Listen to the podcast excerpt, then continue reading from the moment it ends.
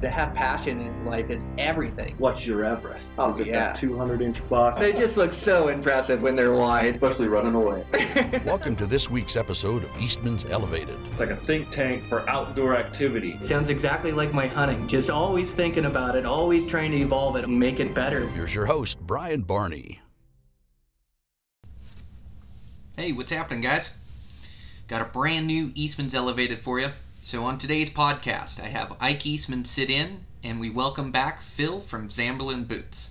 Uh, Phil is an absolute wealth of knowledge. Uh, I swear Phil knows everything about boots and shoes. Uh, uh, I'm always quoting information from our podcast, and I just get such a great understanding about the construction of materials, the fit, the break-in period, uh, the insoles, like you name it, we talk about it on this podcast. And so uh, it's just a, a great one to understand your preferences and needs for Western hunting. And, and Phil is also, uh, he's an adult onset bow hunter, so he's come back to bow hunting and he's really embraced the process. And so we talk about that as well, as he is all in trying to get close to these animals. So uh, that's fun as well, but just a great conversation, a great guy. Uh, I really enjoyed the podcast. I think you guys will enjoy it too. I want to thank my sponsor for today's show, Zamberlan Boots. Zamberlan builds the highest quality boots for every different preference for Western hunters. So they have um, Uh, uh, boots on there, and you'll hear today on the podcast. I really like their lightweight boots, uh, the low cut ones, the three twenty Trail Light Evo G T Xs. Uh, they also have some new ones they're coming out with. Uh, we talk about them today on the podcast, so you'll hear about that. Um, I also am in love with the Salathé G T X R R, uh, the best hunting shoe. It's built burly, it's got a Vibram sole, it's waterproof. And this shoe has lasted me. I hunted with it all last season, and it's ready to go again this season. Um, just great durability and a great feel for the stock. So uh, I really love these shoes. They also have some new shoes they're coming out with. But check out everything that Zamberlan does. They just don't cut any corners as far as quality and craftsmanship. They are by far the best booter shoe I've ever owned. So make sure to check them out, Zamberlan dot com. I also want to thank Swagger Bipods. Swagger Bipods builds a, a great bipod uh, that you can mount to your rifle. They also have shooting sticks, and they're spring-loaded, so you can really get tension back into your shoulder, shoot uphill or downhill, prone, sitting positions, kneeling positions. Uh, they just have a bipod for every different use, and the way it's designed, you can swivel and really track your animal with it if your animal's moving left or moving right. Uh, just a great rest, and accuracy with a rifle is all about a solid rest, and Swagger builds a great one. So make sure to check them out at Swagger. Over at Eastman's, just finishing up this expo, got a bunch of great recordings, including today's, uh, that I'm excited to release to you guys, and then just working hard on these good quality guests and good podcasts as we're now getting into the spring season. Uh, be able to get outside and chase some sheds and um, chase some bears, hopefully, uh, turkeys, if you're into that kind of thing. And um, uh, no, turkeys are fun. I should really make time for them, as it does happen early April, and they're vocal, fun to chase around. It's been years since I've done it, but I need to go chase them again. But a bunch of uh, fun things coming up for spring. Continue on our training into summer, hopefully draw some good tags and plan for some of these super adventures for the fall. So I know I'm super excited. I know you guys are as, too, as well. I also want to thank Eastman's. I want to thank um, Um, uh, everything they do there, their support of the podcast, and then also make sure to check out uh, our Elite Tag Hub membership. Uh, that'll get you a membership to both magazines. Uh, it gets you access to our entire video library, including the, the videos on the Outdoor Channel. Uh, we're giving away six hunts this year, and also you get our internet research tool to learn all these Western states and the opportunities that are available out there. So you can check that out at Tag Hub. Uh, put a backslash Brian in for a landing page, and you can save uh, ten percent on the on the Elite membership. We also have a promo code for just the magazines, fifty dollars, an Outdoor Edge knife, both magazines. Just put in Elevated three two one, and uh, make sure to check out everything we're doing over at Beyond the Grid, the internet T V show, uh, and also Eastman's Hunting T V on the Outdoor Channel. So with that, let's get into this podcast. It's a great one. So I've got uh, Ike Eastman that sits in on this. We've got Phil back from Zamberlan Boots, just an absolute wealth of knowledge. I'm Brian Barney, your host, Eastman's Elevated. Here we go.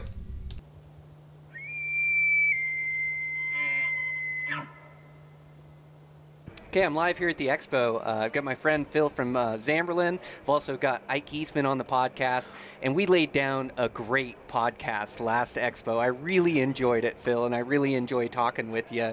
Uh, so thanks again for coming on. Thanks for having me. And, and reflecting back on that last podcast, it was a lot of fun. Obviously something I was a, a little nervous about. But it turned out so well, and it's it's been such a great piece for us to refer to, to refer you know, other customers too, and dealers and, and everybody in our world, just to get a really good understanding of what we're about as a company and a brand and what we stand for. Mm-hmm. So I thought you did you know. such a good job explaining the, the craftsmanship and the quality uh, of your boots and of the company. And and I think that's that's what I remember most from that podcast. But you guys are absolutely killing it. Some of these um, uh, new shoes and new boots you guys are coming out with are just taking over the market. Yeah, it's been it's been a fun ride, and you know certainly with what's happening, you know these days with uh, the the spike in interest in hunting mm-hmm. and just outdoor activity in general, we've really benefited from that. And when you are as well positioned as we were prior to the pandemic um, to take advantage of that, you know, it's it's really resulted in a in a pretty strong, I would say, windfall for mm-hmm. the brand. So we're we're definitely hitting our stride and. and enjoying every minute of it. It's it's been a, an extreme challenge on a lot of fronts, but I, I mean this is this is you know what we live for, and, and it's it's been a it's really been a, a, a great scenario for us. Mm-hmm. Mm-hmm. Yeah, and you guys have got some uh, uh, great ambassadors that you've partnered with, uh, mm-hmm. uh, with shoes and boots, and uh, it's just letting the lo- the world know, or the outdoor world know, what you guys are producing and why you're the top of the heap. Um, and those those new shoes, um, absolutely love them. And you have a, a bunch of examples here on the table, uh, some of the new products. But um, I've just fallen in love with that that lightweight hunting shoe and the low height hunting boot. And I see you brought a bunch of them for me to look at. That's right. Yeah. Yeah, we'll we'll get into those for sure, and uh, kind of break them down with you and let you know what kind of the direction we're going in. Um, mm-hmm. There's a couple different directions that that we're taking our, our product down, um, uh, and and and we'll we'll break it all down and and and it's dissect it. The cool thing, I, if I can interject, do we know what podcast number that was that we that we were on last time with Phil? I'll I'll put it on the intro. I'll okay. look back and see it. 'Cause you know that that the what we talk about there and the craftsmanship, but the thing that I remember the best is the partnerships that you guys have. You know, with Vibram is a good example. Mm-hmm. You know, you guys are building Vibram soles on all of these shoes that no one else can get. They, That's right. They're unique for you because of a. Uh, the history that you have, you know, between Zamberlan and Vibram from the beginning. I don't know what year that was.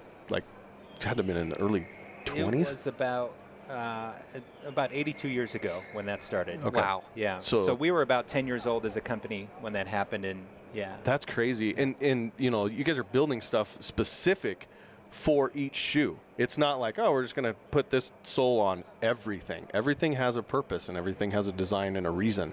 That's right. Um, and You know, I, I, I actually I got the guy that shoes my horses into Zamberlan's because he uses them constantly, and he uh, he told me, he goes, they're the only they're the only shoe I got, or boot. He goes, they're the only boot I got that won't fall apart because he, he the acids in the manure and stuff just oh. eat the leather apart.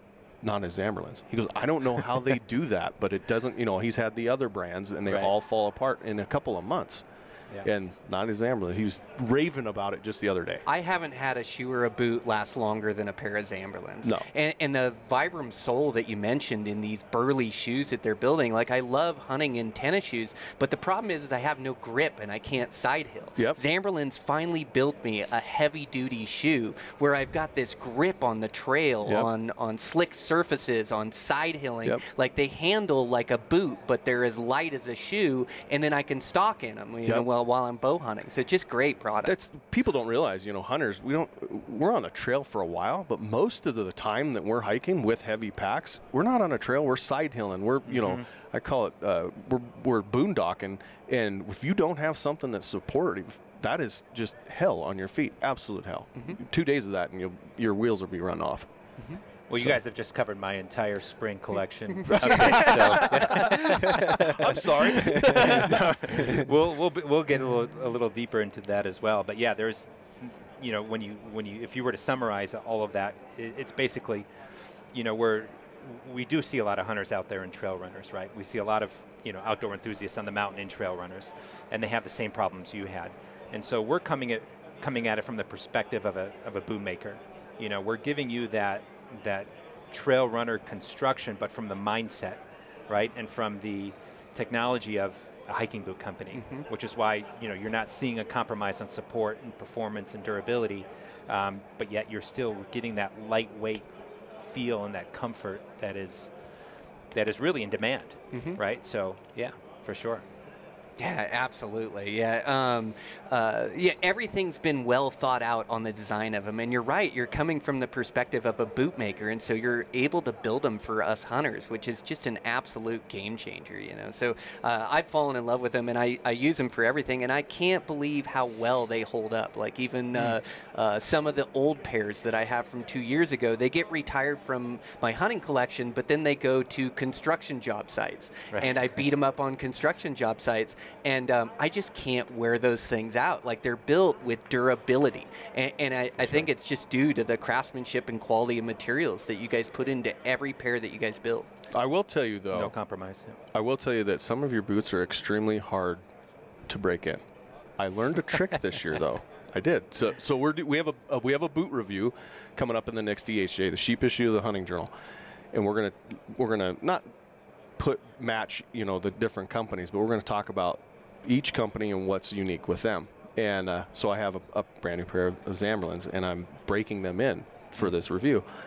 And uh, I have a military buddy who I was kind of complaining. I'm like, man, these things are just eating my feet, my heels apart. He goes, but don't do don't do this lace.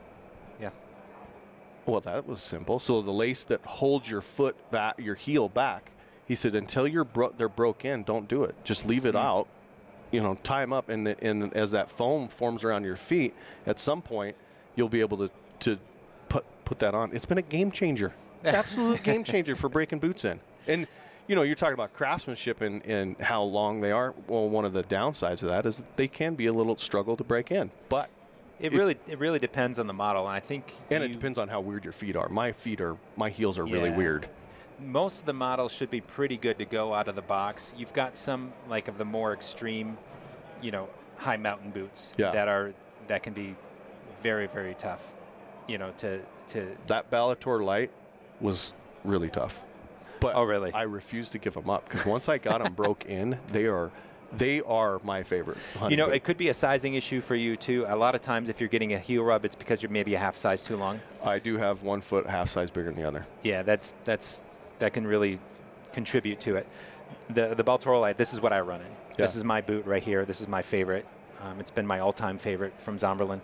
Used to be the nine ninety-six Viaz, but this eleven ten Baltoro Lite is the new one, and, and it's what I use archery hunting. And yeah. so it's the reason I like it is because you've got a low profile, yep. so you're close to the ground. Yep. Um, lightweight construction design throughout. You've got really durable Prevanger leather uppers, and you know, for me, the fit is spot on. So yep. I took my first pair of these out of the box, Idaho mule deer hunting. Oh, geez. Last year, and they were brilliant. I know my size. I'm spot on. Yeah. I, I can do that. You know, I I I, I know the the entire collection front and back. I've used. I've probably had. sixty pair, seventy pair of Zamberlans over oh the years. So. you wore them. So you're saying you wore them here and there. I wore them Idaho here and there. Idaho mule deer. I didn't. Okay, so t- you now you got to tell me the story. Idaho mule deer. Were you successful? No, very close, but no. Archery? Close, but no cigars. Archery, yep. yep. Philip yep. has fallen in love with archery, onset adult archery. Like uh, he shot a bow that. when he was younger, and now, uh, lately, recently, this last year, uh, he's really committed himself to the bow and arrow and going on these big I, adventures. I blame you for that. Yeah, he's been listening to podcasts. It's, yeah. it's definitely it's definitely contributed. Yeah, yeah, yeah he's yeah. been taking in all the information, trying to build all his skill sets. He is all in on archery, and he's got more hunts planned this season. That's so. awesome. Yeah, we're planning two or three this year, and, and really, you know, I, I grew up, I was telling you earlier, Brian, that I grew up, you know, in, in northern Wisconsin. I grew up a hunter um, in, a, in a place called Park Falls, Wisconsin, and doing a lot of rough grouse hunting, whitetail. Mm-hmm. I started, I you know, I shot my first whitetail when I was twelve. Yeah. Right. And so, you know, that was that was just part of life. That's what you did. I mean, schools would close yeah. for ten days around Opening, Thanksgiving. Yeah. yeah for, for hunting season, and that was just the way it was. Um, you know, and then life happens. You you, yeah. you go to school, you move away, you move to the big city, you, you know, you live in a lot of different places, and, and you get away from it. And then just being in this industry again, I've had so many guys just, just pulling me back, just pulling me back, just pulling me back. And, you know, it was really, I think one of the things that did it was, um, for me, getting me back into it was having a, an experience with my father before he passed away. Oh. Yeah. He, uh, he, he passed in two thousand fourteen uh, from cancer, and before he did, I got to I moved back to Wisconsin uh, temporarily to take care of him, and and in that time we we actually got to go out together and go oh, hunt awesome. again. So yeah, it was it was one of those things that was just really special. So now a hunt is a tribute. Every yeah. t- every hunt's a tribute. Yeah, yeah, That's and it's awesome. It's become more than that, you know. Even and so it's you know now I've got I've got a close buddy at home as well whom I whom I hunt with and uh, on all of our trips and.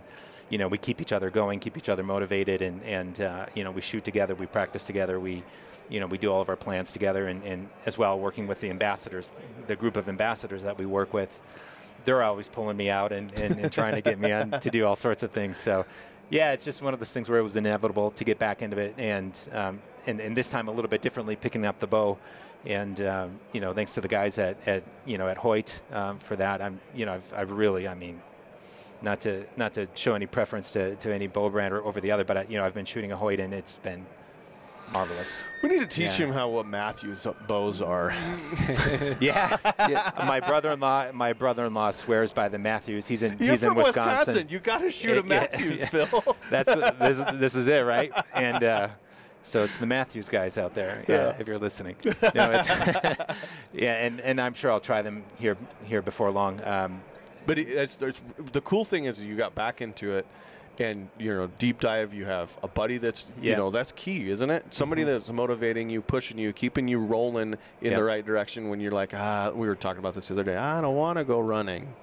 Yes, you do. Let's get up. And let's go do it. Um, that's right. That's really cool. Yeah, and so it's it's it's it's changed a lot of aspects of, of what I do on a day by day basis. You know, my weekends now. Yeah, I, I've been an athlete, I've been a runner for, for my whole life, but.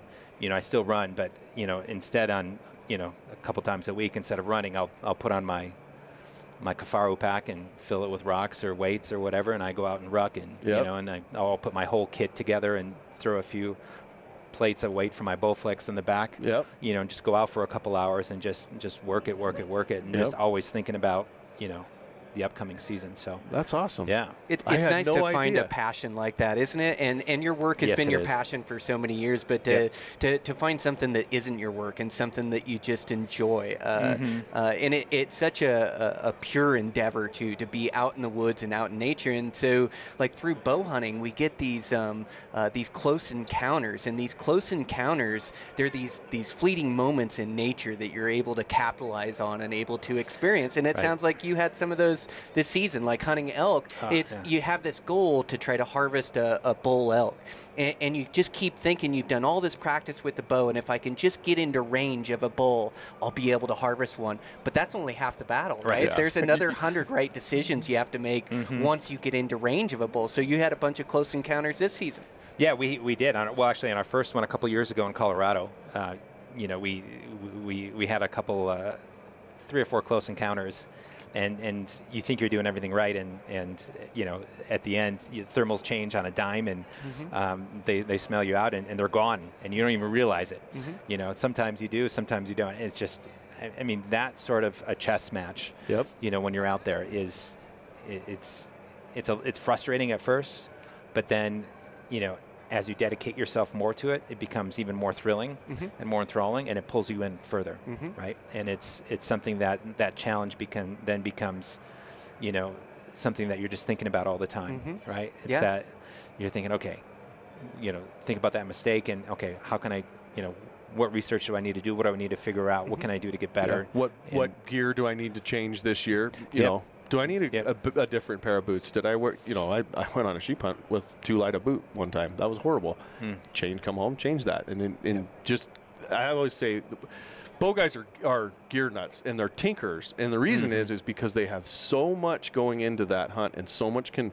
can absolutely change when you get in that thirty yards, mm-hmm. you know, under sixty. Yeah. Things happen, and you got to have everything dialed, and that's why they tinker. Mm-hmm. That's why I tinker. Yeah. It, it's probably given you a great connection to the boots as well. Yes. Like to um, not that you, like you spend time outdoors and you're in the mountains, but uh, to to go out and to use them on a hunt, it gives you a good connection to those boots and what us hunters are looking for. There's no accident that since I started using, for example, the Baltoro Lite on my on my hunts, that I, I love sales of it have too. gone through the roof. Have they? Every dealer's stocking it now. Right? You know, it's like that's funny. Yeah. I'm like, but you don't understand. You got to have this one. Yeah, no, yeah. it's yeah, and it's it, it does help a lot. Yeah. You know, and um, and and and you're right about the gear, and it, it helps that I'm in the industry getting started. Right, you know, I've got a, a small son at home, and. You know, I've got a family, and we've got a home and everything else, and we've got all these obligations, and, and getting started in bow hunting is, you know, it's no small commitment. No. Right? No. It no, really I, helped to, to be in the industry and get access to, you know, to, to all the different, you know, brands and so forth that I that I have access to, that I'm thankfully have access to, but especially with the boots. Mm-hmm. But I mean, if you're if you're getting into bow hunting, it's it's an investment. You have to commit. And um, I had know. I had one of our guys, Brandon, one time. I said, hey, because he, he has a spreadsheet on all of his gear, everything down to his to- cut-off toothbrush and how much it weighs. I had him here a couple years ago. I go, hey, put a put a retail price on all that. And he told me, I, I'm not even going to say, because it'll scare everybody's wife. It is a stupid amount of money that you're wandering around in in, in the woods with. Mm-hmm. Like, I wouldn't have that much money in my pickup if, you know, it's just crazy. But down to you got to have the right gear, because you, you're putting your life and you're putting your enjoyment, and one fail gear failure can completely destroy what you've been planning and working for all year. Yeah, and I think there's also the comfort factor with it too, yeah. right? You know, and it's like getting back to the boots, it's, you know, it's not only do you not want them to fail, you've got to feel good. You don't want to be thinking about it. You don't want to be worrying yep. about it. There's there's so many things that can go wrong on the mountain, and there's so many um, there's there's there's there's so many elements out there that can that can affect you. You know, things that can change. Um, you know, in an instant, that you don't want your feet to be one of them. Yep. You really yeah. don't. Without your feet, you're done. You're out. Yeah. I mean, there's there's you can I can hunt without binoculars. Is it fun? No, but you can do it. You cannot you cannot hunt if you can't walk. No. Pointless.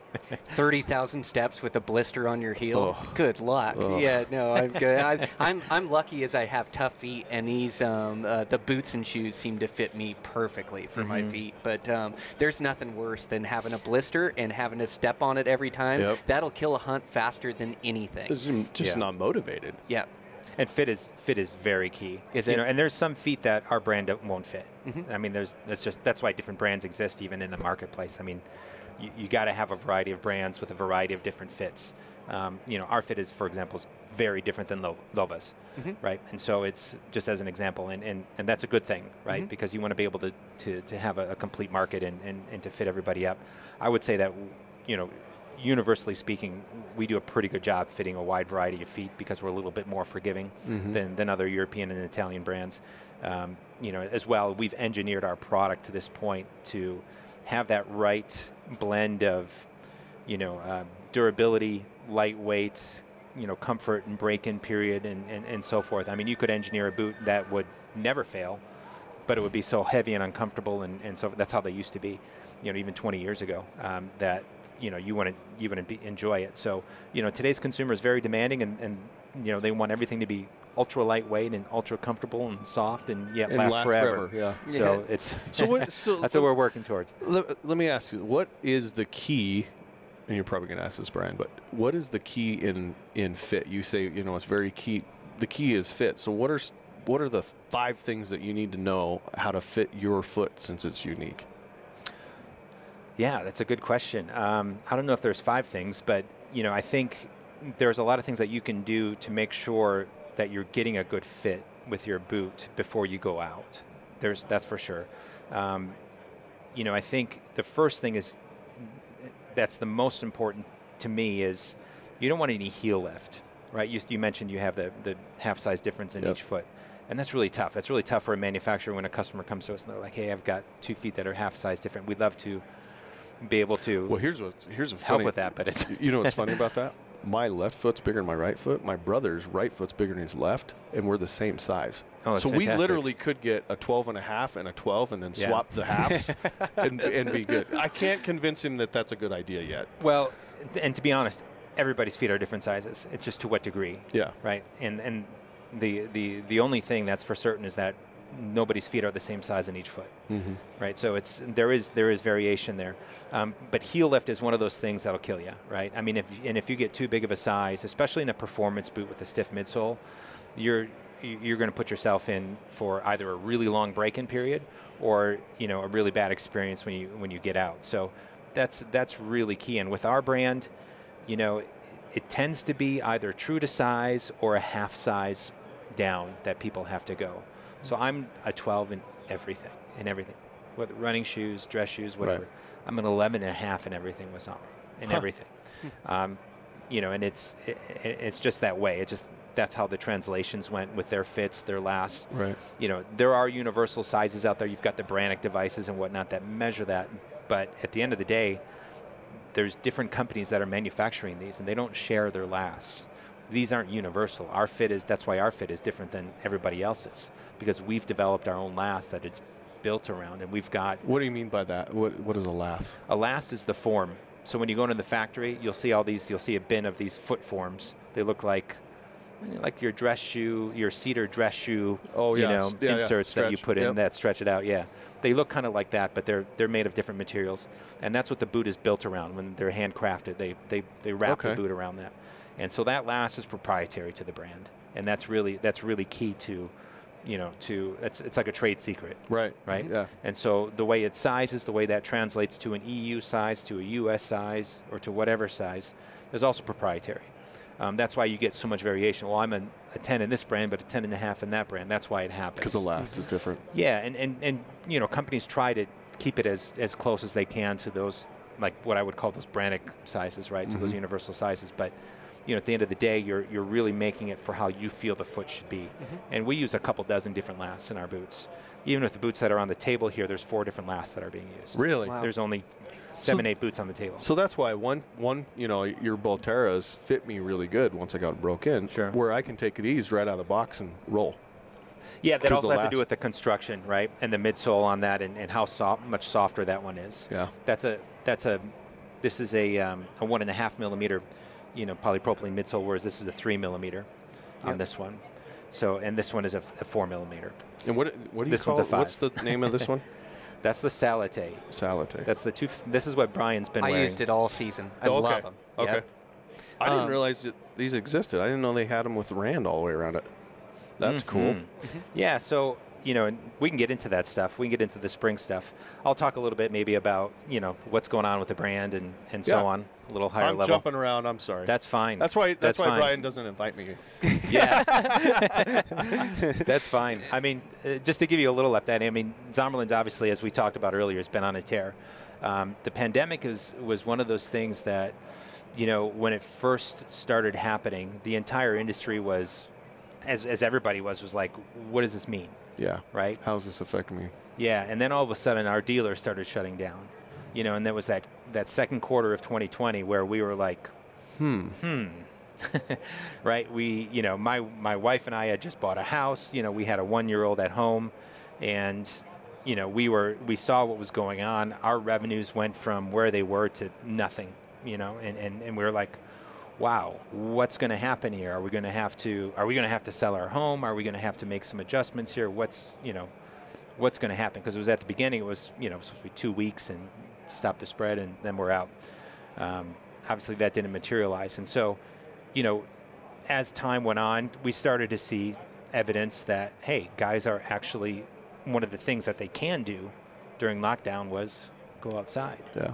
And so we started to see our website sales tick up, tick up, tick up, tick up. And we were like, wait a minute, what's going on here? And as that quarter rolled on, that second quarter of twenty twenty rolled on, we were like, there might be something going on here, you know, something, you know, potentially good coming out of this. And, um, you know, our customers that had closed their doors still have their websites operating. And so we were in contact with the buyers and talking to yep. them and talking to them. And, and um, you know, at that time, um, you know, governments around the world, even in, even in the U S, were even shutting down trail systems. Yeah. I don't know if you remember that. Oh yeah, Washington. Mm-hmm. You couldn't go out. You couldn't go on public land. Yeah. It's like, whoa, wait a minute. Even though we knew at that point that, you know, being contagious outside was was unlikely, and so on right, and so forth. Right. It was, you know, it was kind of a panic mode. So we were like, let's just stay calm, right? Let's keep everybody on board. Let's just kind of stay the course here and see, you know, what starts to happen. And then as news started to trickle in over those three months, you know, then we had our customers start opening their doors again and, and start talking to us. And we're like, we might need a little bit more product, you know, because we went from, oh, we've got all this, our spring product in, to everything was canceled.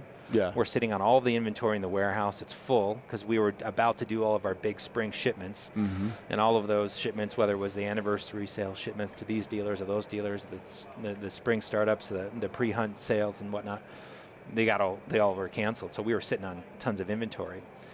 And uh, and then we were like, well, looks like this might be a good thing. And slowly things started to pick up to when we got to fall. We had that six-month period, that last half of, of twenty twenty was the best in our company history. Wow. And we had recovered to such a point where we ended up having a, a pretty substantial growth that year because of it. The thing I like about what you guys did, because number one, you didn't panic, and you saw, you know, the things ticking up, and we watched you double down on your marketing, like, oh, this is yeah. going to work. These yeah. people are actually going to go outside. And you doubled down your marketing, what you were doing with us, what you were doing with other people, and it worked epically. And you're now, you know, the end of twenty twenty-one, you're reaping those rewards, which is freaking phenomenal. Yeah, and it wasn't just the marketing. I mean, we, we you know, even though our factory in Italy had to close down for a month and a half, um, you know, because if you remember early on, Italy was yeah, they were, they were just that was bad. Hard hit. That's yeah. where the numbers were coming out. We were yeah. hearing about ten percent mortality rates and right. this and that. And, and, and, you know, those were the scary numbers early on that were causing the panic. Yeah. And so, and funny story is on, on the second of March, I was at one of our customers up in Seattle with an Italian, you know, and Seattle was the, Seattle, the start of the yeah. hot spot, right, yeah. for us, you know, and the next day after we left, they closed their, their, their corporate offices because of COVID, right? Because they had, oh a, they had a bunch of cases and, and that COVID scare. So that was just a, a side story. It was a little bit funny. Um, but, uh, uh, yeah. I was so there anyway, when that happened. Yeah. yeah.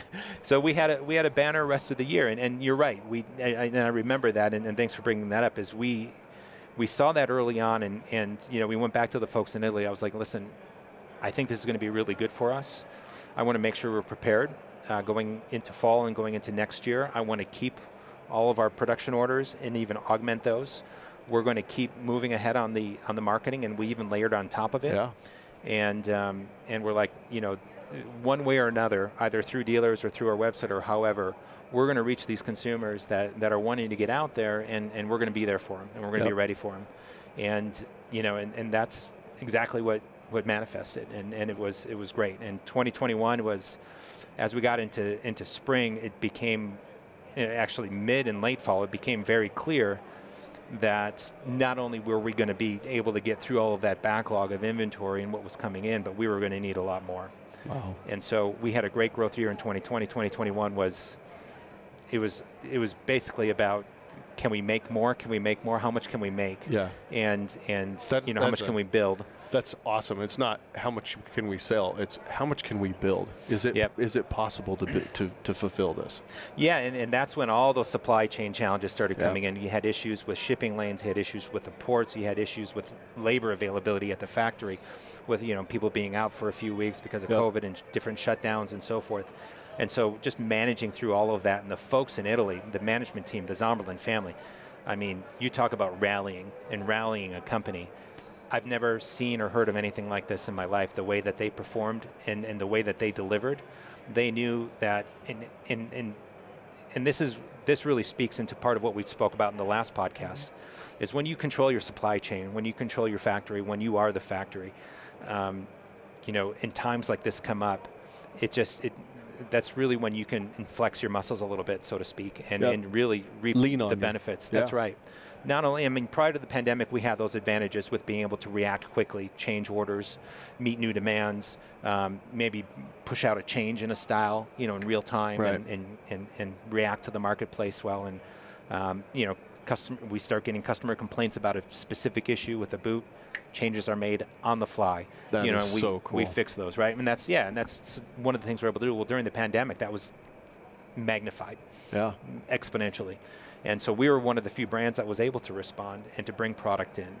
And, you know, we grew, I mean, for most of the year, we were up between seventy and eighty percent wow. for the year. And My then Lord. That number came down a little bit towards the end of the year because our second half twenty twenty numbers were so high. Yeah. You know, we're in, in terms of that it growth. It started so in twenty twenty. It started in it twenty twenty. It ended in twenty twenty-one. Yeah. That's it's so, still going. That's so awesome. Yeah, we're still in a situation where, you know, are we able to get enough product in? Because you've you've got, and, and you know, and this leads into the next point of, you know, around inflation and what's happening in the supply chains. But, I mean, I, for example, I received, you know, three forty-foot high containers in October. And we're putting about four thousand pair on a container as they come in. But they came in, three came in within about ten days. Well, one had left four and a half months before, one had left three months before, and one had left forty-five days before. They so got all of your shipments at once. They just came in all at once. So you go, we need a bigger warehouse. Wow. And they were all gone within sixty days. Wow. Right? So it's like, it's the, what's great about this is that you're getting so many people that are coming to the outdoors. They're hiking, they're backpacking, they're hunting. I mean, the hunting registration numbers are. Yeah, it's crazy. They're they're insane. There's, back to that, there's a lot of people that, you know, March of twenty twenty, they, they opened up their freezer and it was empty. And yeah. there was nothing on the shelves. Right. And they turned and went, what do we do now?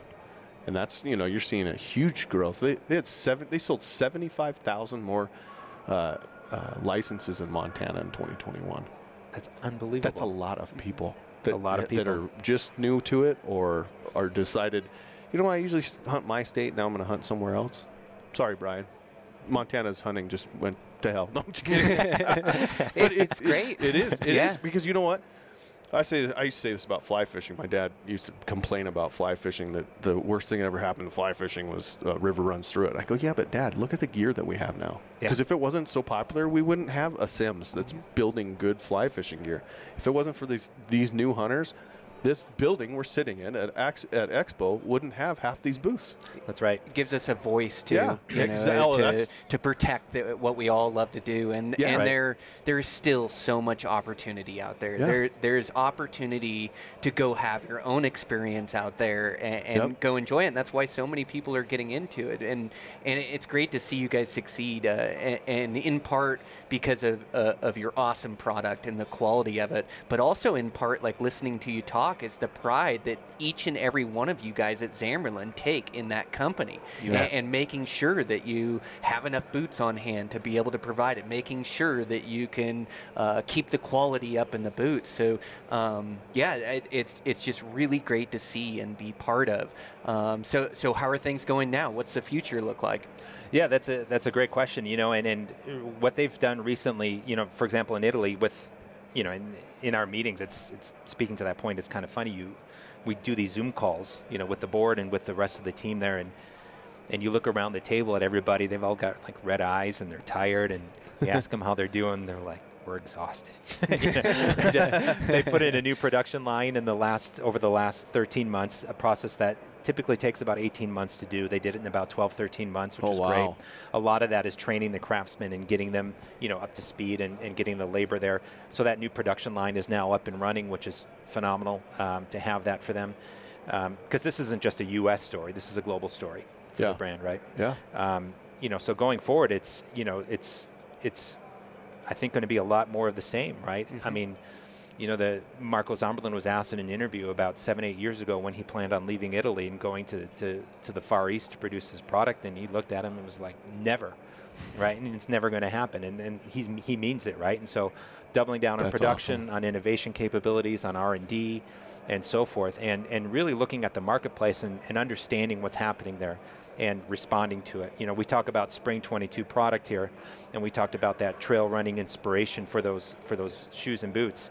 Um, and that's a, in large part responding to the influx of, of, of new hunters, right, in, into the into the market, and you know, and, and what they're asking for and what they're wanting and so forth, and the trend towards lightweight and the trend towards, you know, uh, high performance and, and, and durability in that category. So that's you know, we've responded to it with a, a lot of new product launches, and, and there's some cool stuff coming through, and and um, and there's some great stuff coming through for, for the big mountain boots as well, mm-hmm. and we'll talk about that. And in fact, let's jump into it. Um, so I think the one thing I would touch on is this boot that, let's call it a shoe. Yep.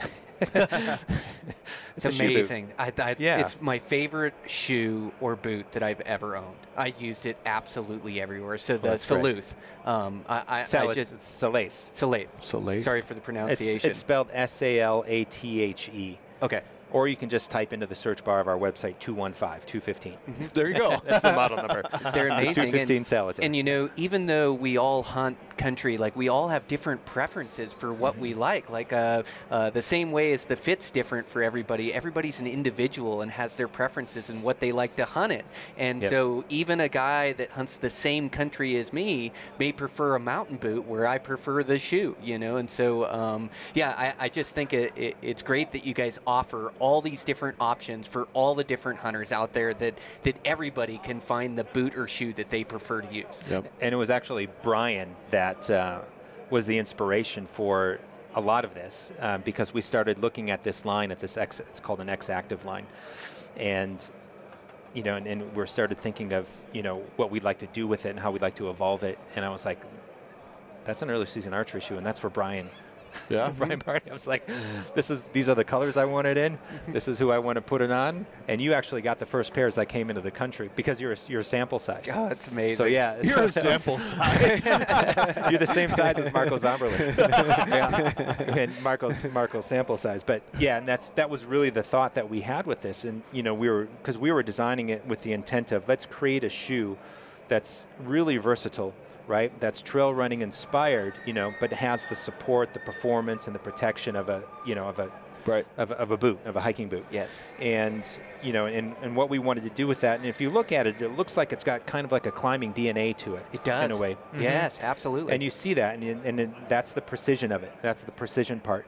Um, yet it's soft. It's got a good flex to it. Mm-hmm. Um, it's got a little bit of, of, of stiffness in that midsole, it, but it does very, have a little very bit slight. Of stiffness. Yes. Yep.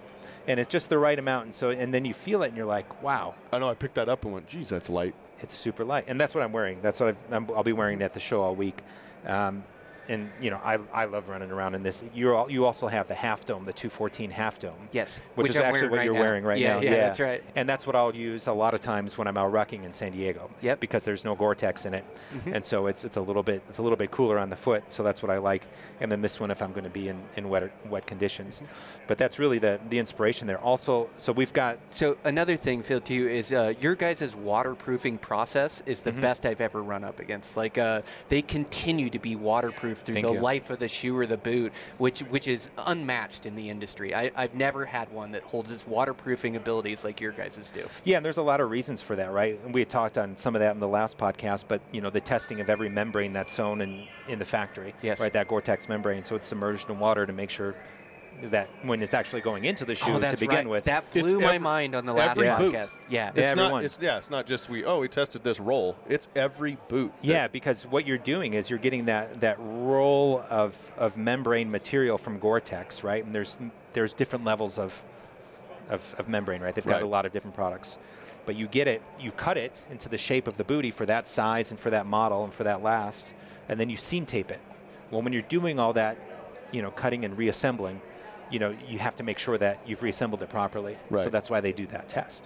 And so, you know, going in, if it if it doesn't go through that test, I mean, what's the point if it's not working when you manufacture it? You it's know, never right? going to work. In, it's yeah. never going to work in yeah. the out, outside. So that's part of it. The leathers are a big part of it as well. Mm-hmm. So the leather selection for us and where we supply our leathers, there's zero shortcuts. A lot of boot companies like talk about, oh, we got the best. Le- We know we've got the best leathers. We feel really confident in that, and you know, and we source them from.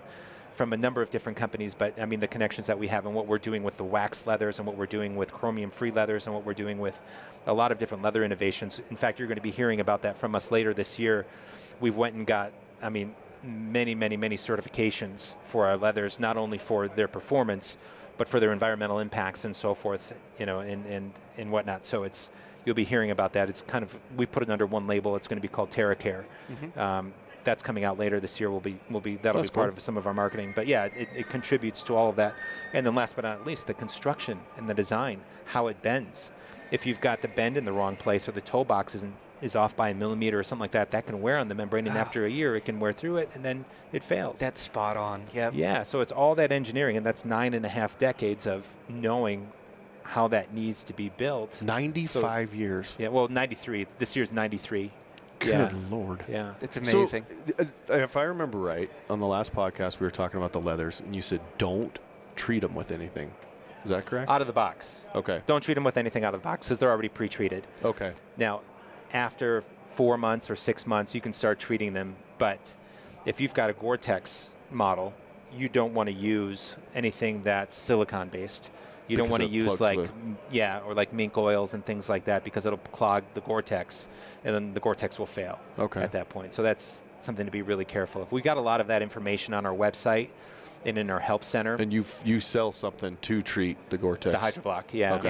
yeah. Which is what's infused into the leathers from the beginning, okay. right? From the while they're tanned and so forth. So that's the same compound. But you can use Grangers, you can use Nick Wax, as long as it's approved for use with Gore-Tex. Mm-hmm. There's a lot of other good products okay. out there, but mm-hmm. are, there's also some products that, you know, we would discourage people from using. You know, apart from like the mink oils and things, is you know something that can interact with the cements and delaminate your outsole or your rand and so forth. So.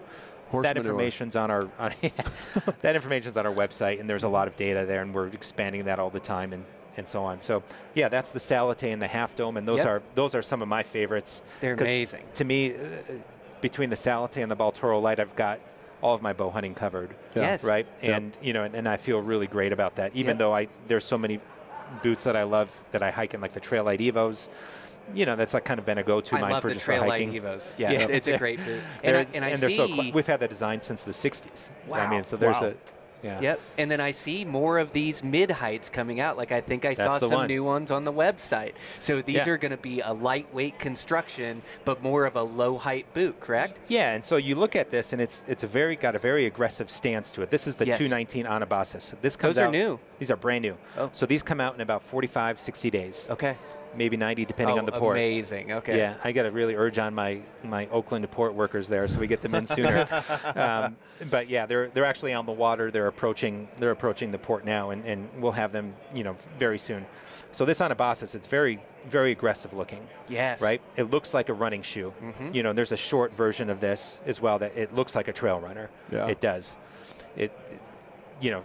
That's the and it's got the light feel of it and the comfort of it, but Gore-Tex. There's a lot of difference yeah. with a trail runner. You start with this outsole, like the Salathé, it's got the Mega Grip from Vibram on it, right? So this is the Vibram outsole um, as that we use. It's got the max cushioning on the heel, kind of like a we call it like a bubble butt here, yep. so to speak, on the heel. Yep. Um, you know, it's got a, a very aggressive stance to it, and then the upper. Um, this is a new technology. This is part of the innovation that's going on that continues to go on. on. I mean. When we think, you know, you think about Zamberlan, a lot of times people think traditional. They think old school Italian bootmaker, ninety-some years old. Um, but what I think people really should be thinking is continuous innovation all the time. That's setting the standard in the industry. And this Anabasis is, is kind of that next step. And, you know, it's a it, this is a, a two hundred sixty dollars um, you know, uh, mid-cut hiker. That's the upper is completely microfiber on it. It's machine cut. Right, it's a we it's a high frequency machine, right? It's the first time that this type of technology is coming out of Italy. Really, right? So this is normally what you see coming. This type of technology is what you see coming out of China. Well, we don't want to manufacture shoes in China, right? We, that's not where we want to be from. We want to control our supply chain. We want to control, right. you know, the quality, um, and we want to control the fit and the experience, and, and everything we do has to be has to be best in class, or we we don't we don't do it. So we imported this technology into Italy, into the factory, made a big investment in it, and now we're able to produce all sorts of new and interesting types of ultralight product that you know meets our quality standards. Mm-hmm. And so this Anabasis is that. So you've got a highly breathable microfiber upper. All of these materials are microfiber, just you know, really interesting designs on it. We've got different colorways for it. We've got a, a, a low-cut version and a mid-cut version. Um, it's got the Gore-Tex membrane, you know, the, the Vibram Mega Grip and um, the E V A midsole on it. And so this is something where you've got really great, really great underfoot support. You've got hiking boot kind of D N A but you know, meant to compete with like a trail runner. And so mm-hmm. if you want to, if you like that trail runner feel and you're going out, um, you know, try it's, one of those. It, it, the thing that amazes me is how light, I mean, even this. The Salathé in the end. Yeah, yeah, the Salathé. It's just with amazing. A full rubber rand on it. Yeah. It's got a full rubber rand around it. Normally that is death for a shoe for weight. Mm-hmm. But, you know, it, it really, and, and that's because of the way we engineered, you know, this outsole on the Salathé. Um, it's actually a cupped outsole. So you don't see it, but on the inside, it's all hollowed out. And there's even a lower density E V A on the inside, which huh. is gives more cushioning underfoot mm-hmm. and reduces a lot of weight even further, but it doesn't compromise on the durability of it. Mm-hmm. So it's, again, that's that's an outsole innovation that we worked on with Vibram, and that gets incorporated into it that, you know, you don't even realize, you don't even see it. Mm-hmm. It's just one of those many, many details. Mm. Let me ask you a question, Phil. What What's your thoughts on insoles, like replacing the insoles?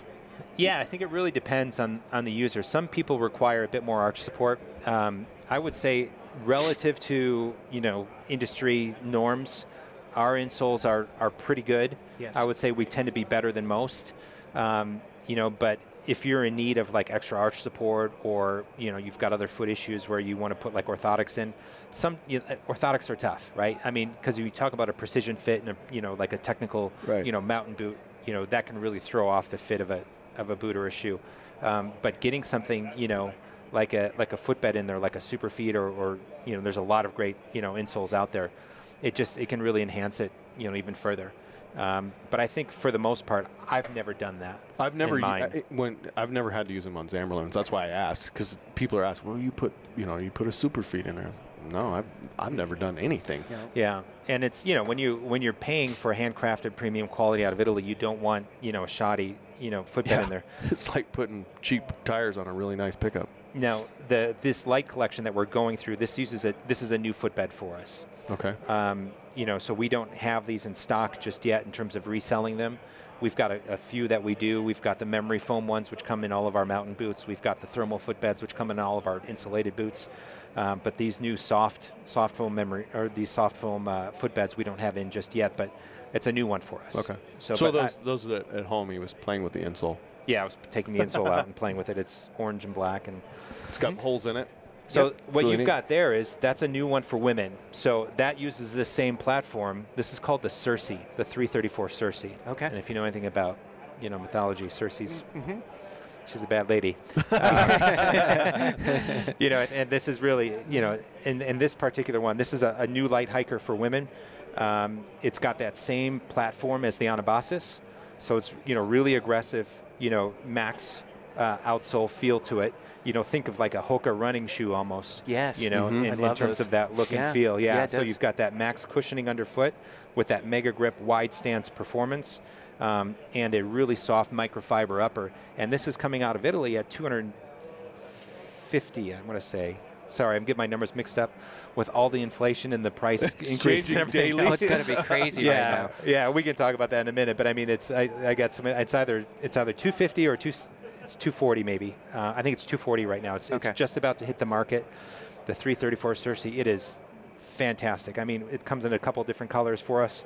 What's nice about the Salathé and the Anabasis and this Circe here as well that we're going to talk about is we've gone to this new tongue I, system. I noticed the tongue's different, yeah. Yeah, we kind of kind of got away from that. We've went to a kind of a sock-like environment in yeah, there. Yeah, it doesn't, it doesn't split down the side. That's right. So, like, you've got the Cresta Alta. Yep. Right, so you posted that great photo recently of your, your mule deer, which was phenomenal. Congratulations. That deer right there. This was this was the one. Yeah, that's him. You got it mounted so fast. Oh, yeah. uh, my neighbor's a taxidermist. Oh my goodness. It was is impressive. Yeah, a lot of mule deer envy there. Um, but uh, you know, in that boot as well, we've got the same system where it's an elasticized. It almost looks like Lycra, right? Mm-hmm. Like yeah. a tongue. It stretches, but you put your foot in there. It's like a, it creates this sock-like environment. Um, so that's coming out for women as well in, in, in a few weeks, in a matter of weeks. And then we have the update to the one oh three Hike Light. Now, Brian, you used to have a shoe similar to this from us. Yes, I love that shoe. Yeah. yeah. And in fact, you talked about it on the last podcast. It was a gray one. We had that made in Romania and in, in Eastern Europe. Yep. Um, and so we just had a lot of issues, ongoing issues with that factory. And, and we had always been encouraging Marco, like, Marco, just make it yourself. He's like, ah, but the price is going to go up. You know, it's a, it was a one hundred fifty dollar shoe. And we were like, yeah, but there's just too many problems. And, and really, our customers, they want, they don't want to compromise, right, yeah. anymore. So, you know, just give them, give them the best and, and, and, and let's go with it. And so this is the Free Blast. It's the two one seven Free Blast. And it uses that same outsole as the Anabasis, that max outsole. It's got the upper, really similar to the one oh three Hike Light with Gore-Tex in it. And, you know, this is what I'm looking forward to using myself yeah. just on an everyday basis. Oh, wow. And that's coming out in a few weeks. That's going to be available in three colors to start, the gray, oh, the green, wow, and, cool. and, and another one in the black coming in the fall. Nice. Oh, wow. You've given me so many options. I'm, uh, I'm not going to know which way to go. They they just all look like quality. It's a good thing we didn't boots. do this yeah. before Christmas. My list would have been bigger. No doubt. and, and then you, you take it from these and then start to work into these mountain boots. What are you guys doing new with mountain boots? That's right. And, and again, with these lightweight, it's really responding to the consumer. And, you know, Brian, you've been a big inspiration for this because I see how hardcore you are on the mountain and what you're running in. And, and I heard stories about Ike and, and you know, as well, and, and, and wanting to be super lightweight. And um, and so this was really it's a direction we took very seriously. The older I get, the lighter I want to be. yeah. yeah, I hear you. Um, you know, but then, you know, you've got the traditional side as well. And in the last, and since we last spoke, there's been a lot of new things, you know, hitting the market, like our Storm Pro, which is similar to our Baltoro Lite, but it's got the full three sixty Rand on it. It's a little taller. It's an ultra lightweight early season, but super robust, stiff midsole boot that has been doing really well for us. The feedback's been over the top on that one. Um, but also, you know, we've been getting more into the insulated models, mm-hmm. too. We didn't have a lot of insulated in the past. Um, our customers really, especially as we got started in, in this market um, in the U S, you know, with the hunting customer here and, you know, their unique needs, you know, early on, a lot of those customers weren't asking for a lot of insulated product. Um, but as time went on, we started to get more and more requests, especially as we got bigger and more prominent in the market. Um, so we started responding. We relaunched the Hunter Pro Evo this last year, which is a very traditional, you know, mountain boot, but insulated. And it's just been really phenomenal for us. We launched the Polar Hunter last year as well. Is that the one that has a built-in gaiter? It's got the built-in gaiter I've with the waterproof zipper, the B O A system I've on the w- outside. I wore those this winter. Yeah. I, it, they are awesome. They, the Arctic every, Grip outsole. The, everybody yeah. listening goes, what the heck are those? the best the best winter boots I've ever it wore, actually. Looks like you're climbing Everest. Yeah, yeah with the exactly. gaiter on there. But, yeah, what a great design for the wintertime. It was a great design for the winter, and with that integrated gaiter, I mean, it's just it solves a lot of problems. And that demand actually came out of our Are, are the market in Norway and the Scandinavian oh, yeah. markets were asking for that. And so we picked it up not knowing how it was going to take, and it's been taken on really well, but it's always been like, well, how do we position it? You know, is it guys will look at it and they'll be like, that's an ice fishing boot or that's a snowmobiling boot right. or whatever, you know, and you know, we got Greg McHale up in up in the Yukon who's, you know, a, a good friend and an ambassador of ours that's working with us who uses that boot a lot, right? He's like, it's perfect for, you know, the Yukon and you know, it's been great and And, and that's fantastic, but it's been a little hard to position it, right? You know, what exactly is the core for that product? Because it doesn't look like a hunting boot, right? Yeah, it that's looks when Brandon's the first one in our office to have a pair, and I, I went, um, I don't think I can walk around in that. And he's like, no, dude, you got to get it's a pair. It's very comfortable. And it's unbelievable. It's unbelievable. not It's not stiff like an alpine no, boot, even though it looks, it looks like one. It looks that way, though. But it's wider last. It's soft on the midsole. It's yep. it's like butter, man. It's it's very nice. It's It, it does take some getting used to adjusting the B O A system, and mm-hmm. I see on this one you have a double B O A system. Mine only has one, one yeah. turner. So we've been doing more and more with the B O A. We had a couple of low-cut light hikers as well that we launched last year with the B O A on them, the Mamba line, um, which has been doing really well for us. And the B O A is the lace system, right? That's and the lace. So it's got a yeah. cable that goes through it, and then it's got uh, a, a bit of like a like a turn on it or a turnbuckle that then tightens That's it down. That's correct. Yeah, okay. That's correct. Yeah, and these cables, those are actually forty-nine individual s- aircraft-grade stainless steel cables oh, wow. in there, right? Wow, Jeez. That's yeah. wild. So, so the this particular boot, now we had a, I mean, the, the forty fourteen Lynx Mid B O A is our kind of our camouflaged early season boot, right? Mm-hmm. That's a new buck boot. It's got our three D outsole on it. That that was actually inspired by our nine ninety-six Vias, which is our overall best-selling boot worldwide, right? That's our, our number one boot. That's the, the boot that Corey Jacobson runs in, the, the, mm-hmm. the Vias. Um, so, you know, we, we had a lot of success with that. That is a, I'd say an eight, eight-inch boot, right? Mm-hmm. So it's a mid-high boot, and it's got one B O A system, one B O A dial on it. Well, This, there's a new boot that Brian's got in his hands here. It's called the thirty thirty-two Ullr. Just remember the Ullr, right? And uh, that's the that's the god of, um, let me see if I can remember this right, the god of, of bow hunting and, uh, and well, sorry, the god of archery and, and uh, sorry, skiing. Oh, wow. Dual god, right? The Norse god of archery and skiing. So I got huh. that right. I was like, I was, uh, I, I, I've, I've known this stuff so well, and you take it for granted. Sometimes it doesn't always pop back up in the mind.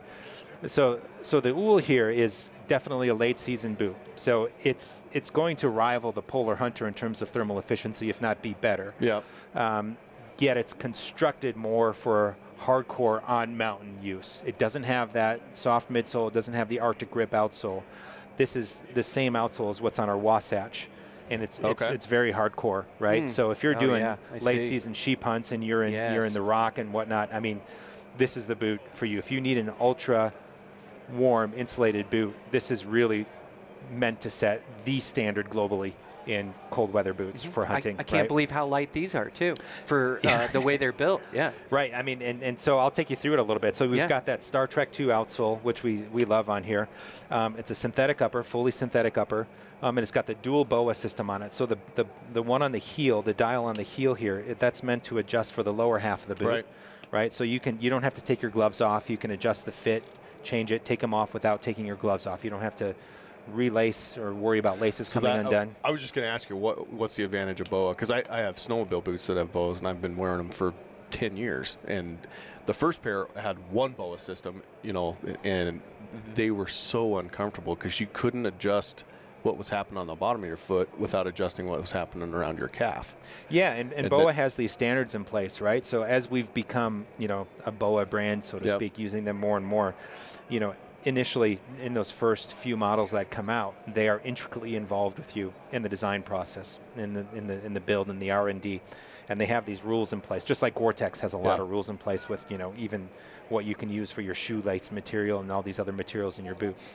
Um, and so with B O A, it's the same way. When you get to a certain height, you've got to have two dials on it, yep. right? So that you can have that customized fit, but so you're not cranking at the top and closing this in without any effect on the bottom. Right. Right. And so you, you can run into that a little bit with the forty fourteen Lynx B O A. You got to kind of pull, tug on the wire a little bit, um, you know, to pull them up. So, you know, taking that feedback and coming into the Ullr with this, you know, that's why we've got the, the, the double B O A system on it on it here. So, you know, the advantage is you get a you get a better fit, a higher performance fit. You yep. can lace it up tighter without worrying about lace breakage. You know, you can you can customize it, you know, between the top and the bottom very easily, and it's a quick release. So you just pop out that dial and it's released, and you just pop off your boot. Yep. Right? All the time. You don't need to take your gloves off or anything, and it's very convenient. It's all about speed and convenience with the B O A. So is there a How do how do you do a warranty on this stuff? I know cause I, I hear a lot of guys go, oh, I, yeah, but I can't, I can't. If it breaks in the backcountry, I can't fix that with another shoelace. Yeah, and and we've had, I mean, going through all the warranty cases, we've had a few that have come up that way. Um, you know, but the way they're made, that first off, they're they're very high quality, right? Yeah. So the likelihood of it breaking is, is pretty low. You got to really crank on it to do that. You can even, you know, fall and hit your foot on a rock, and this dial will literally pop off and come off, but you can just pop it right back on. I've actually they're had that designed happen on my snowmobile. Yep. Yeah, they're they're designed for that. Um, to to to replace, like say if the cable breaks or the dial does actually break and you need to replace it, you just go to our website, go to you know go to our little search box on the bottom and type B O A in it, and then it'll tell you how to get a replacement one pair for free. B O A. B O A. Yeah, you can even. I don't know. They discourage it, but I mean, I shouldn't say this, but you can actually get a replacement pair ahead of time ah. before it breaks, you know, and have it in your pack, right, and, and with you if you need to. But they're pretty super easy to, I was gonna say, can to you, relace. Oh, can you? Yep. Uh, I've never had that. I've never done that. Yeah, you can do it in the field. Well, that's um, neat. You can do it, you know, you just you just run it through the channels here, and then um, there's a way to, to lock it in place there, and you just pop it on. Huh. It takes a few minutes. That's good to know. Yep. And you always got a little cable in case you need it. Yeah. Mm-hmm. yeah. Yeah, the wire. You know, yeah, yeah. You know. Sorry. I'm, I'm tired, I'm tired of the guy I'm hunting with. I'm just taking him out. So what's not, what's really unique about the Ullr, though, is the way it's insulated. So as a Gore-Tex brand, we use Gore-Tex insulated comfort membranes for our insulation and, and our insulated boots, and that confuses a lot of guys. because every other brand in the world, they're like five hundred gram, twelve hundred right. gram, right? And that's how they describe it, and, and I get that. Um, all of our other insulated boots that use Gore-Tex insulated comfort are basically five hundred gram boots. So the Hunter Pro Evo, the Smilodon, or the Mastodon, um, you know, all the others, five hundred gram. Well, this has the, that five hundred gram Gore-Tex insulated comfort in it, plus it has Primaloft on top of it. In it? On top of it. Yeah. So Primaloft is great because, you know, especially in a boot, if it gets wet, the great thing about Primaloft versus like down or other insulated yeah. materials is that it maintains its thermal efficiency. Right. It maintains like ninety-some percent of it, mm-hmm. you know, even even if it gets wet. So that's the nice thing about Primaloft. You add that on top of the Gore-Tex, and you've got something that's really, really, really hyper, huh. you know, hyper warm, you know, for those extreme conditions. And then on top of it, what we do is something from our Alpine collection is we put that thermal footbed that's oh, yeah. lined oh. with aluminum gotcha. On the bottom. Yeah. It's not aluminum like you think, like, you know, it's like tin foil, yeah. right? It's it's not stiff or whatever, but it's, you know, it's, you know, whatever process they use to to line that with that material. So it's then flexible. It reflects. Yep, and it will. Yeah, it reflects the heat back up into the mm-hmm. boot mm-hmm. from the, the bottom of the foot. So, you know, if That's you're cool. standing on ice, you're not going to feel that ice. It's going to the, the heat's going to stay in. Mm-hmm. So yeah, that's that's new. And something else new from us this last year is we actually got into the logging boot business. Oh boy! Yeah, we dip dipping our toes. Those in guys it. Are hard on stuff. They are really hard on. Yeah, stuff. Yeah, they really are. And you know, and, and there's a lot of great legacy logging boot companies out there. When you're talking about, you know, Whites or Danners or, right. or Georgia, there's just there's a lot of great legacy brands there. You know, but they tend to make product in the same way. Yeah. You know, with that same big same boot that they were making in the eighteen hundreds. That's right. That design has been around for a long, long time, long time, and. You know, and it's it's they take a while to break in. They can be uncomfortable. Um, once you get them broken in, you know, guys love them. Um, you know, and they they last for a very long time. You know, you think about like a White's boot. I, mean, I have a pair from college that yeah. took me forever to break in. They're and they're they phenomenal. Still fit like a glove though. Yeah, they're phenomenal. They really are. And, and you know, kudos to them. Um, and they've got that market kind of, you know, mm-hmm. locked up. Well, we came in with a little different approach. So. As we as we tend to do, let's innovate our innovate our way in here, so to speak. And it's, you know, it's it it, it looks like an Alpine boot from the outside, yeah, right? It that's looks what I thought you was sitting over there. Yeah. I'm surprised it's a. It makes sense though. You look at it and go, oh yeah, that's a logging boot. I can see that. Yeah, and it's it's you know, this is called our fifty eleven Logger, and it's I S O certified, and it's got a lot of different certifications to it. Uh, what's interesting about it is it's static proof, it's chainsaw proof, um, it's it's chainsaw proof. Chainsaw proof, yes. Wow. It's got an aramiddic layer in it that really? Prevents chainsaws. Yeah, I mean, if you took a chainsaw and ran it constantly and tried to cut through it, I mean, you could. But yeah. I mean, the point is, you know, it's not going to slip and whack your toe off. Exactly, it's impossible, right? And you've got the composite toe box in it as well. It's like acts like a steel toe, um, so. That I S O certification, I forget what it is offhand. Yeah, seventeen two forty-nine, twenty thirteen, level three, A C twenty fourteen. Yeah. Oh, I, I know, I, guys, I, I know that one. I, yeah, I know yeah. that exactly. It actually comes with like a twenty-page booklet in the box. It really? It explains everything. The whole it does, thing? Yeah. yeah. It is light yeah. reading. And it's got, you know, it's got the double tongue system in it, right? So you can adjust the fit of it depending on the conditions that you're in, hot or cold, and how many sock layers you're wearing. Ah. It's got the single leather upper on it, which is the, the ultra thick three millimeter Prevanger leathers, um, you know, and it's got our the fiberglass midsole on it, that which helps with the anti-static. And it's great. It's great as a line boot. It's fantastic as a line boot. A lot of linemen buy it, and you know, we've we've been having really really great feedback on it.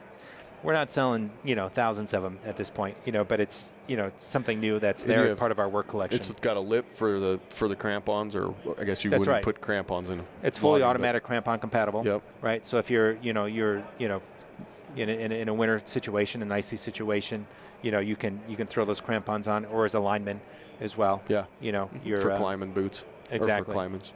Right, so that's that's. I brought that along. Just it's something you know that's pretty interesting. Cool.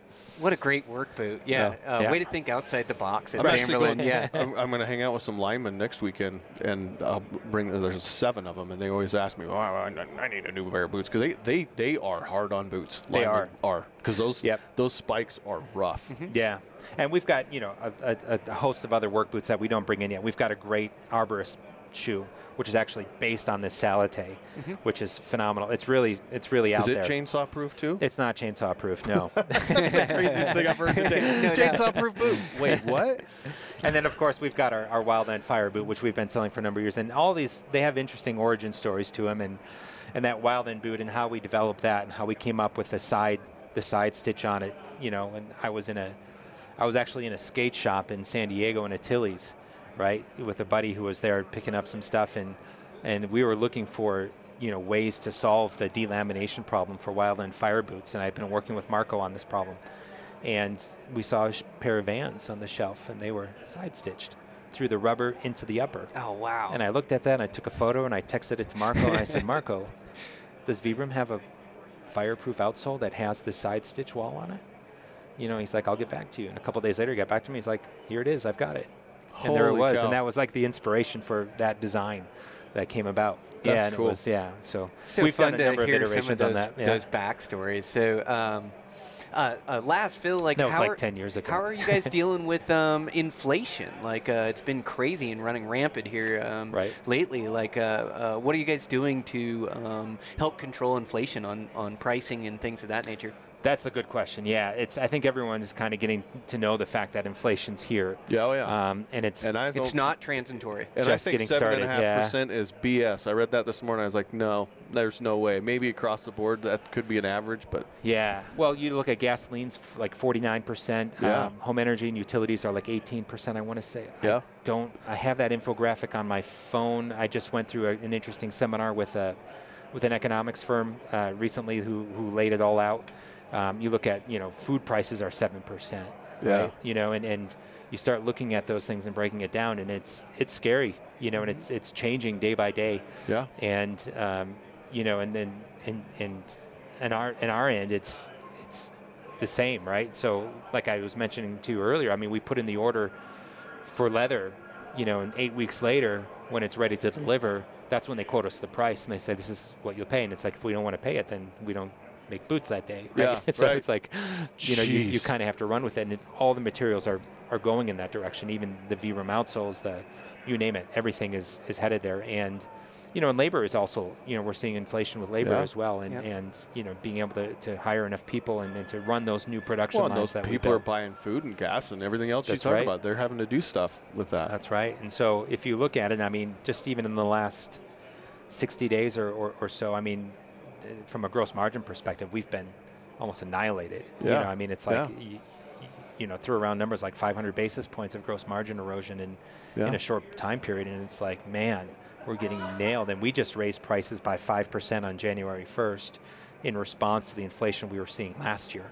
Gosh. Right? And so it's always lagging with us, right? So it's, you know, all of my production is basically done for spring. Right. So, you know, the inflation that we're realizing now is what's going to hit for the fall production. Next year. The yeah. fall product, yeah. So how do we try to mitigate that for the consumer is rather than anticipating those increases and increasing prices again right now, um, is we're holding off those price increases again till fall. Mm-hmm. So you're going to see another round come July first. So the point is, if you've been thinking about a Zamberlan pair of boots, you better buy them now. yeah. yeah, if you can get your hand on them, right? Yeah. It's, it's yeah. all about the supply there. And, and so we're doing the best that we can, you know, obviously producing at higher capacity is, you know, reducing overhead per pair and so forth. And so that's helping mitigate the effect.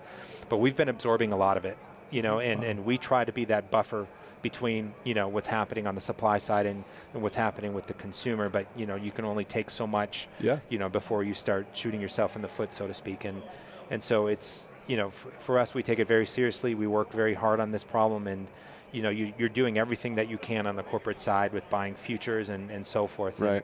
And, um, one thing that's helped us offset this, you know, and, and prevent even further immediate price increases has been the exchange rate, which has been favorable because the dollar's been strong. Right. You know, right. so that's been that's helped us out because we're importing the product from Italy, so that's that's been good. But mm-hmm. you know, that can change yep. as well as you know the political. Mm-hmm. You know, yep. environment changes in the world. So I think, you know, being here in the U S with the U S dollar and buying in U S dollars and selling in U S dollars, you know, I've been relatively stable, but, you know, the U S has always been a, a, a flight to safety, you know, for the world in times of turmoil. And, um, you know, I think that that bodes well for us. And, you know, we're going to always try to keep that positioning. Yeah. Yeah, you, yeah. you guys are uh, the leader in the industry, Philip, and every time I sit down with you, you have such a high-level understanding of boots and shoes that me and Ike both learn so much sitting in these podcasts that we'll be quoting you all weekend long at dinner. For the next and, year. And for the next year. Yeah, we'll I'll be, be sitting in a camp you. next fall yeah. going, oh, no, no, no. You know why? You know why? You let me see that footbed. I'm going to show you something. Yeah, it, it makes us look really smart, so I really appreciate it. No, but I, I, well, I'm uh, glad I'm coming I, off I, that way. I yeah. really appreciate the the relationship between you and Eastman's. Uh, yeah. Appreciate the uh, the products that you guys are coming up with, and um, uh, I, I'm just po- so pumped for the, the next season to be using your your products. So uh, thanks again for coming on. Ike, closing thoughts? No, I just you know I, I just love your boots. Absolutely you. love your boots. I love what you guys are doing, and uh, I'm just glad that we're part of it. So yep. thanks. Likewise. Closing thoughts? You know. Um, Not a lot. I would say, you know, just get out there, mm-hmm. yeah. right? I mean, the outdoors is, is something that we have, that we own, and, you know, we have to take accountability for it. And I would encourage everybody to get involved in, in whatever organization you feel is, is best for you. You know, I've I've slowly started getting involved in, uh, you know, Backcountry Hunters Anglers. Um, yeah. Me and, too. Um, yep. Yeah, and, and, and so that's been that's been good for me, and, and you know slowly but surely, and you know Zamberlan's always been involved with like the Mule Deer Foundation, Sportsmen for Fish and Wildlife, and yep. you know and other organizations, and, as well as the Hunt Expo here, um, which is you know a conservation expo, which a lot of people don't don't realize, but it's it's all about conservation yep. here. But I would encourage everybody to get out there, use your public lands, hunt, share your voice, express it, let people know what you do, why you do it. And, yep. you know, what inspires you, and stand up and be counted for. Yep. That would be my closing thought. Oh, really well said. You nailed it. All right. Thank you, Philip. Yeah. Thanks, guys. Yeah, thank you. Okay. Always a pleasure. All right, guys. That's a wrap. Thanks again for Phil making time to jump on the podcast and help educate us on boots and shoes and uh, everything footwear. Um, so I'm really excited for this season. There's just nothing like having a good fitting pair of boots or shoes. I just cover the miles and uh, just seem to click off easy elevation, side hilling, uh, without much foot fatigue. So uh, stoked to be using these Salathés. Uh, also going to use the G T X and maybe try out or the three twenty Trail Light uh, G T X. And then also uh, I may try out some of these new ones, the new low cut uh, uh, hiking boot that we checked out on this one. So I'll let you guys know what I think on them. But um, yeah, just an awesome product, and uh, uh, really happy to be partnered with them. So uh, thanks again to Phil from Zamberlan Boots. Thanks again to Swagger. Uh, they build great bipods and shooting sticks that give you a super solid rest for shooting out west. And uh, thanks to Eastman's for their support. Uh, make sure to check out everything we're doing over there. And um, with that, boy, it's cold outside today. Uh, negative ten here in Montana. Winter showed back up. Uh, but I'm going to layer up. I don't, I might have to leave my dog at home today. It's a little cold for him and his paws. It may freeze those things off. And not that he can't handle the cold, but um, it's uh, pretty brutal outside. It's not only that. There's a, a north wind that's blowing about twenty or so, twenty-five. So that wind chill's got to be way below zero. But get out for a run. And um, we had some springtime weather before this showed up. So I know spring's going to get here eventually. And... Um, I think it's going to warm up here towards next week or something like that. So we'll just keep struggling through, uh, but get in a good snow cold run today, and um, man, keep shooting. Um, I've got some sweet new arrows built up that I'll be talking about here on the podcast. Uh, I'm going to do one where I, I go over my bow setup and uh, my arrows and weight and and just my theories on um, you know, broadheads and arrows, and everybody has an opinion and what's important to them. And so, yeah, I just want to get that out in a podcast. I got a bunch of great ones coming up for you guys. Uh, can't wait. We um, had Robbie Denning back on. I got a great one with uh, Matt Singer and Dan Bakar. And I got to run back over to the Eastman's office later this week. Uh, so I'll see if I can get an extra recording over there with um, Dan or... Um, Uh, Dan does so good, like just my bow hunting brother over there at Eastman. So we'll see if we can get him back on and just keep getting you guys some quality recordings. So as always, I really appreciate the support. It was really nice to meet some of you guys at the expo, shake hands and talk hunting. Uh, yeah, and I just appreciate uh, listening to this podcast, uh, recommending it to your buddies, and uh, then also sharing it on social media. All that helps. The um, Also, the, the reviews on iTunes or wherever you listen to podcasts uh, helps promote the podcast and, and push other people to it. So uh, I appreciate you guys. And with that, check in with you next week.